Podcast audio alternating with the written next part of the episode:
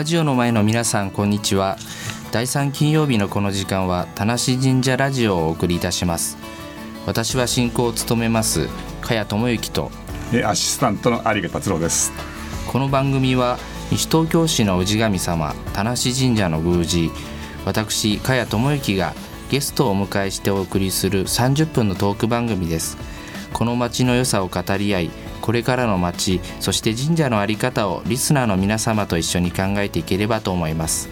最後までどうぞお楽しみください。今日は東京都獣医師会理事の中川清先生をお招きしお話を伺います。こんにちは。こんにちは。中川です。よろしくお願いします。お願いします。あのお二人ってなんか共通部分ってなんか僕とお二人の共通部分ってなんかあるんですよね、うん共通部分、うん、これ。あはいはいはい。あの ジジコムチャンネルの「玉六と人物館」人物館。でこれであの出演したことがあるということ。で私3年ぐらい前かな。そう。えっ、ー、とね2016年の10月でしたね。あ2年前ですか、はい、あの有賀さんの、えー、はい、と一緒に出させていただい。て、ありがとうございます。中川さんが今年のそうですよね。今年数1か月ぐらい前？2か月ぐらい前ですよね。そんなもんですね、はい、はい、ありがとうございますテレビで取材されるっていうの初めてですごい緊張しましたそう緊張されましたはい、はい、あれね僕ね失敗したと思ったのが、はい、あの名前を手書きで手書くじゃないですか、はい、自分の名前をサインペンで書くんですけど、汚すぎていろんな人に指摘されて 宮司ってあんな字汚いのかってテレビって怖いですよね。怖いですね。僕も言われてます。あ、言われてます。有賀さんっていうふうに言われてます。ありましたね。あの中川さんは西東京市のあの新町であの開業されてるということですけど、はい、場所はどのあたり？えーと、ちょうどあのたあ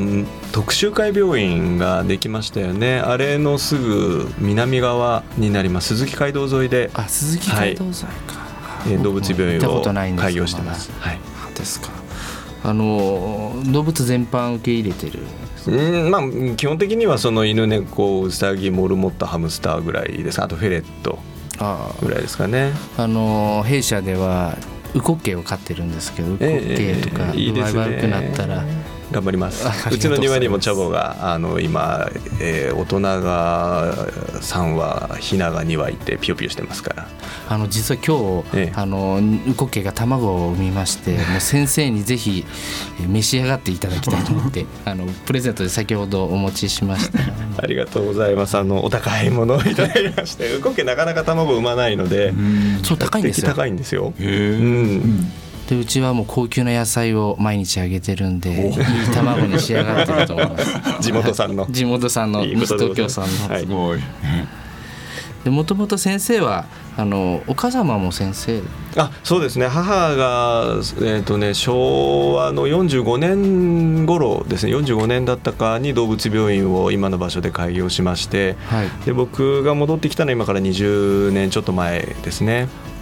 その時からずっとやらせてもらってます。あの獣医師会っていう理事ということなんですけどこれ西東京市にもそういう獣医師会ってあるんですか、はい、あの東京、まあ、日本獣医師会っていうのが一番上にあってその下に東京都獣医師会、えー、その下に北多摩獣医師会でその下に西東京市獣医師会っていう形になっています。だんだんだんと。ああるわけなんです、はい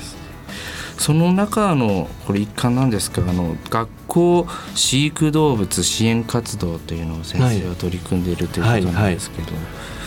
これは獣医師会と関係ある？そうですね。あの基本的にはあの獣医師会のお仕事で学校で動物飼うのはこれ文部科学省さんの学習指導要領っていう、まあ、学校でこういう授業しなさいよなんていうことの1年生2年生のところで動物飼ってね継続的に飼ってお世話してねでそのお世話するにあたっては獣医師等と相談してやんなさいよって書いてあるのでそれに基づいて獣医師会で、えー、西東京市であれば西東京市教育委員会さんとあの契約を結んで、えー、お手伝いさせていただいてるんです。その要領にはその動物って指定されてるんですか？この動物を飼いなさいとか。えーとね、特に指定はないんですけどまあ、鳥とかウサギ、えー、モルモットなんかを今おすすめしてます。あおすすめということ。飼いやすいですもんね、そうですね、はい、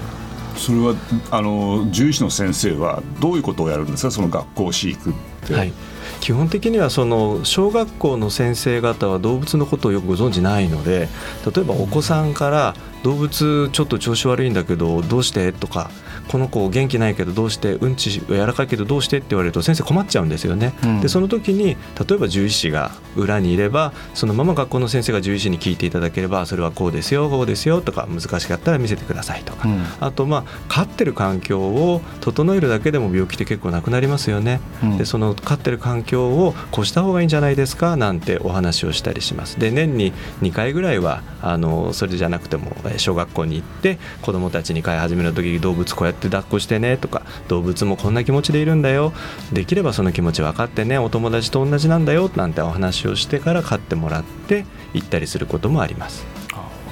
あのちょっと鶏に限定されるんですけどあの夏と冬どっちの方が鶏ってあの死にやすいですか？えーそうですね。鶏はうん結構強い生き物なんですよね。夏も冬もそんなに過酷な状況にしなければいいと思うんですがただ動物全般として例えば犬でも人でもその鶏さんでも、まあ、冬場に血圧が上がる時期寒い時期は死にやすい傾向はあると思います。犬と人と猫は明らかにそういうのがありますね。あはい、そうですか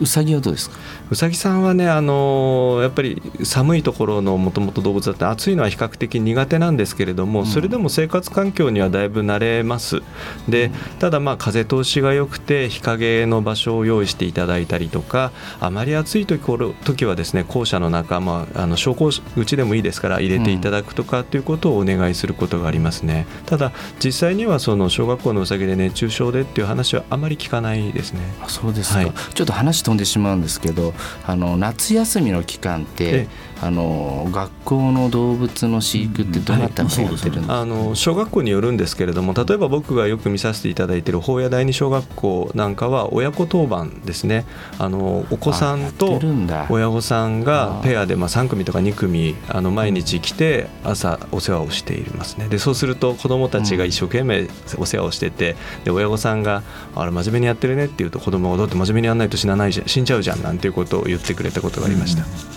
ーん。いや不思議で誰が餌あげてるのかなっていや担当じゃなかったから小学生時代に。加谷さんの小学生時代もやっぱり学校には動物がいたんですえがやっ田無小学校だったんですけど、うさぎでしたね、そうやって身近にいた動物っていうのを接して接しながら係じゃなくてもなんかいるっていうとあそうですよね。毎日見ますしね、あの観察はしてましたよね。確かに、あとビオトープみたいのがちっちゃいのありますよね。田無小学校に、メダカとかそこで泳いでますね水辺があって。はい、えー観察はしてましたけどあとうち犬飼ってるんですよ。えあのこの夏の時期に散歩ってしていいんですか？すみませんちょっと先生がいるんでちょっといろんなことを聞きたくて、あのアスファルト触ってみてください。でアスファルトがですね日中60度とか70度まで上がるんですね。と、うん。いうことはその上を歩かせるのは非常に危険になりますので、うん。そうならないうち例えば6時とかぐらいにアスファルト触って涼しい時に行ってください。であ日が落ちた後も日が落ちてからアスファルト触ってしばらく暑いですからそれが涼しくなってから散歩出してあげてください。もしくは日陰で土の上とかね、うん、だ神社さんの境内だったら大丈夫だと思いますよそれ。はあそうです。か、え。え土の上とか土の上でね木陰であれば、はい、あ土の上だったら大丈夫はいということですね。い。や散歩最されてるあの夕方に行くようにしてるんですけど、なんかね嫌がってますよね。多分そうですよね。暑いから。暑いんでしょうね、ええ。水持って行ってますね。なんか神社で僕いてあの不思議だなと思うセミが鳴かないんですよね。動物ちょっと動物違いですけど、今年ですか？あ蚊もいないしセミもいない蝶々もいないし、おおえーちょっと不思議だな。まあ暑いですからね。うんじゃあちょっと状況が変わってるっていう感じですか、変わってるようにきま感じますけどね。やっぱりあって木のたくさんあるところにいらっしゃるとそういうことをこう感じることがある、うんそう四季を感じますけどね、セミがやっぱりねいないですね今年。はあそうですか。暑すぎるんでしょうね。うん。でもセミって何年か周期何年もねかだからその何年か前の状況にもよるんですよねそうでしょうね多い時があるとかね。なのに多いとか。地下にだから、そう工事しすぎていなくなっちゃったかな、セミが。やりすぎたからアスファルトあの中川さんには、えーと、いろいろその他にもあの学校の中学生とかなんか放課後カフェとかいろんな話お話があるんで後半その辺もあの伺いたいと思うので、はい、あのここでえ今日は僕が勝手に曲持ってきちゃいましたのであの1曲2曲持ってきちゃったんで聴いていただけますでしょうか。えっ、ー、とビーチボーイズで「グッドバイブレーション」。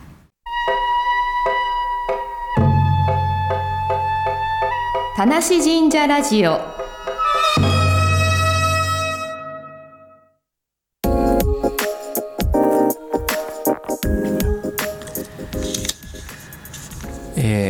ビーチボーイズでした。夏っていうのが、まあ、シンプルに選んじゃいました僕が。ね、ビーチボーイズよりビースティーボーイズの方が好きなんで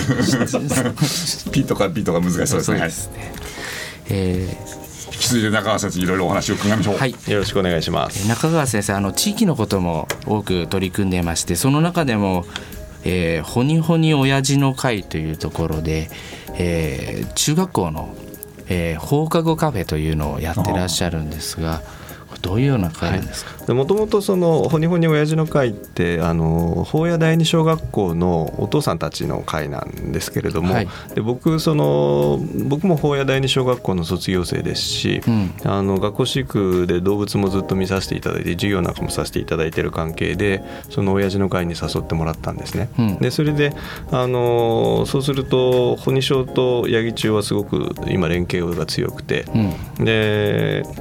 八木沢中学校で、まあ、中学生が放課後なかなかみんなと遊ぶ機会がないとか、場所がみんな塾だったりとかお家に帰ってゲームしちゃったりなんて、なので週に1回とかね2週に1回ぐらいあの家庭科室をお借りして、地域のあの保護士の方とか、まあ、保護者の方とか、えー、育成会の方とかそんな方々が、えー、あと民生委員さんですよね、うん、あと親父の会の人なんかが来てですね子どもたちにお茶を出したりカルピス出したり2時間ぐらいするんですね。でテーブルの上にオセロとか置いてボードゲームとか置いてそうすると八木中でも毎回60人から70人ぐらいの子どもたちが来て、えー、そんなに来るんですか？結構来るんですよ。だから3分の1ぐらいの子たちが来てでわっさわっさわっさわっさでもないこうでもないと大騒ぎして男の子は走り回って女の子もキャーキャー言って本当ね楽しいですよ。はあ、えー大人と子供で一緒に遊ぶってことはあるんですか？そうですね。あのこの間もボードゲームで一緒誘ってもらって。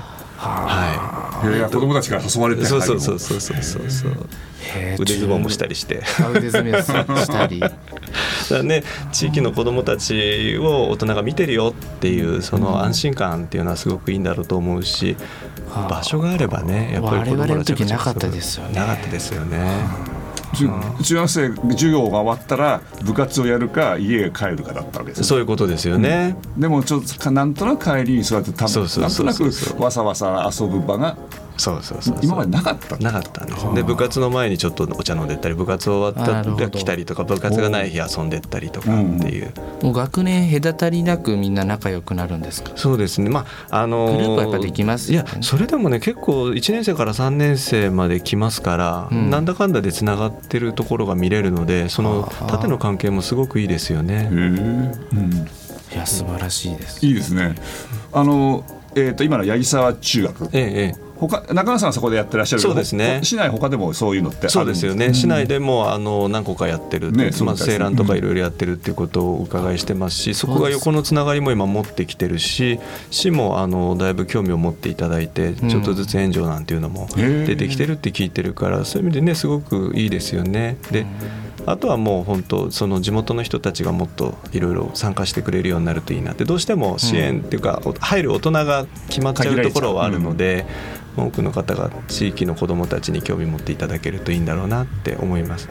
そういいですね。ね、うん、子供と大人の接点がそういう場でできてああそこのおじちゃんだみたいな感じでこうなんかそういうふうになってくるそうですよね、ね、つながる機会になりますよね。そうですよね。でこの間なんかあのそのほにほに親父の会の人たちが八木沢中学校の運動会の日が雨だったんですよね、うん、でグラウンド整備に20人ぐらいみんな寄ってって20人も朝からこうそうそう親父が。であの八木中にの PTA じゃない人たちも寄ってってスタンあのスポンジでグラウンドきれいにしてだいぶね後で校長先生とかあの副校長先生からも感謝していただいたり。そうやってそういうつながりができるんですね。そうそうそう、う。ん、地域みんなで子供を見てるんだよっていうのはいいと思いますね。地域の活動で言いますと、えーまあ、もっと大きな枠になりますが小笠原猫猫プロジェクト小笠原猫プロジェクトということで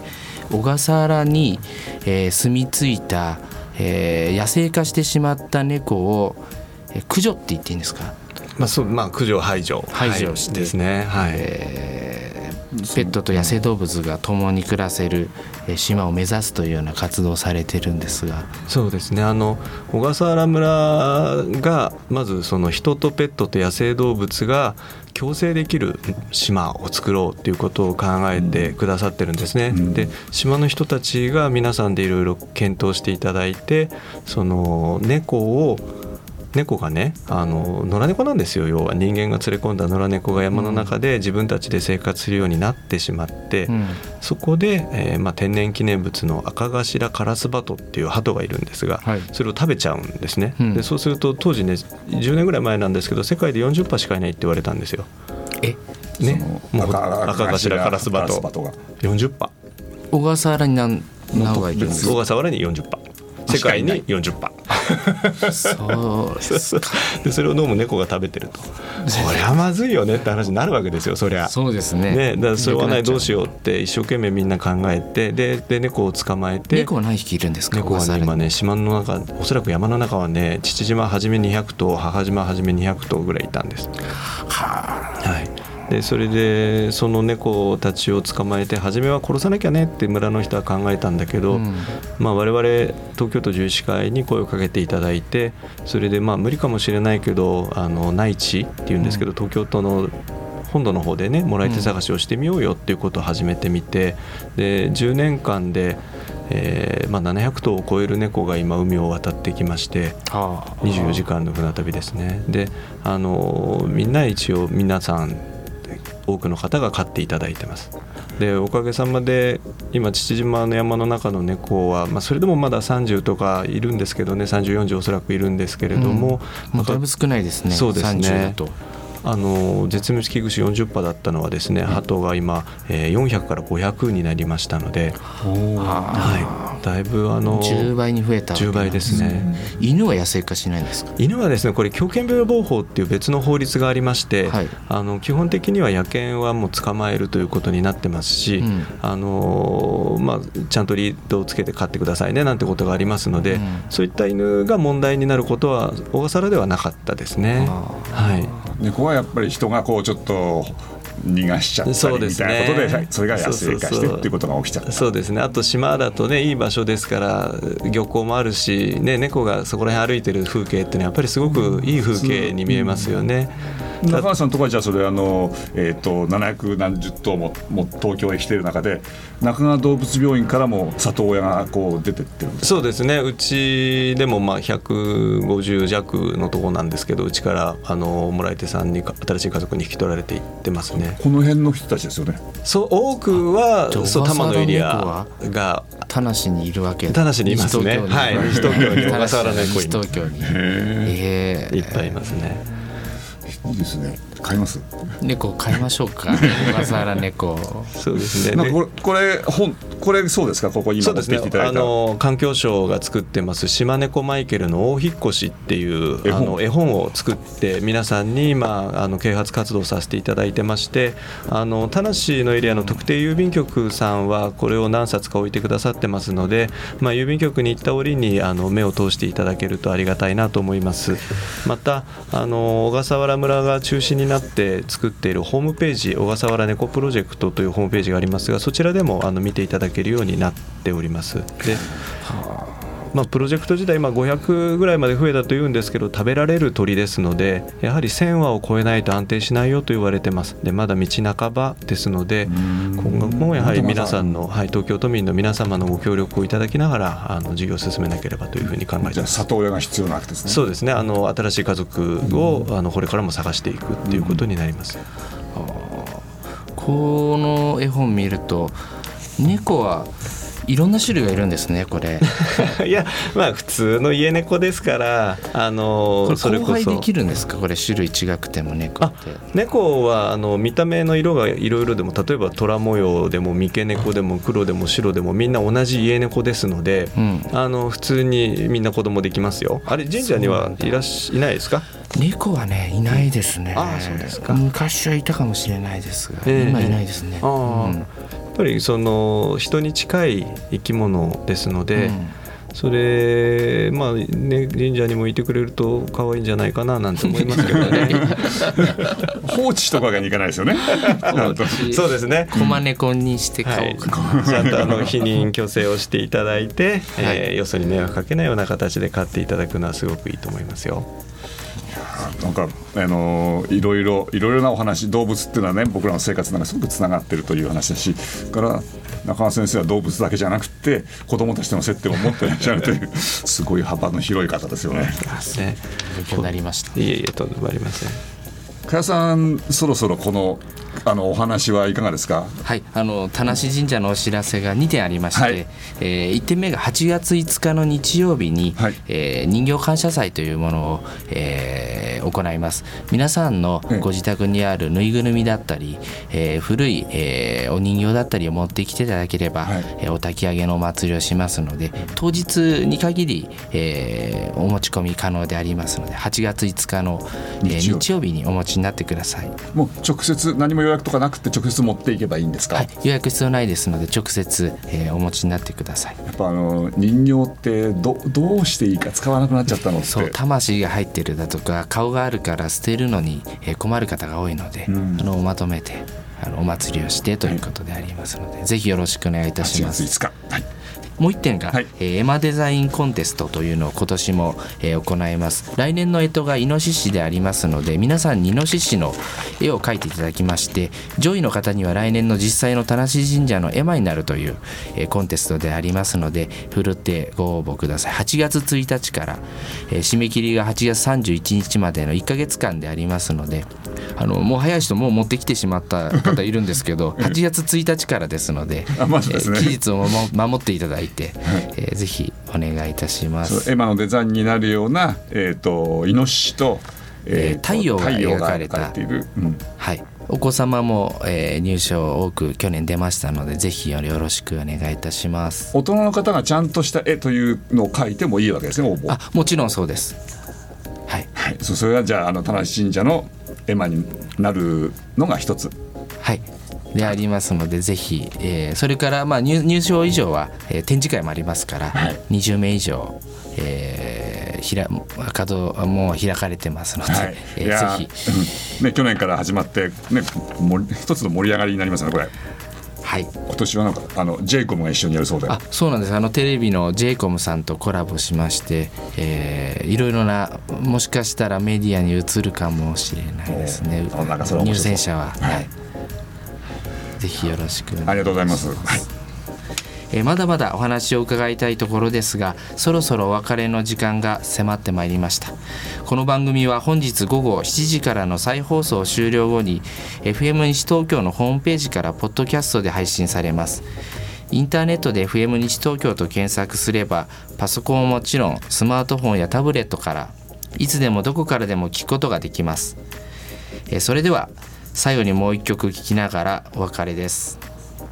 じゃああの中川先生はここまでというかここで最後はじゃあ曲を聴きということで、はい、えー改めてご紹介しましょう。本日のゲストは東京都獣医師会理事の中川清さんでした。ありがとうございました。またご出演ください。ありがとうございます。よろしくお願いします。はい。田無神社ラジオ次回の放送は8月17日です、どうぞお楽しみに。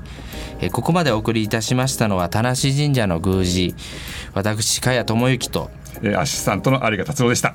ありがとうございます。じゃあ、えー、とドナルド・フェイゲンで IGY を。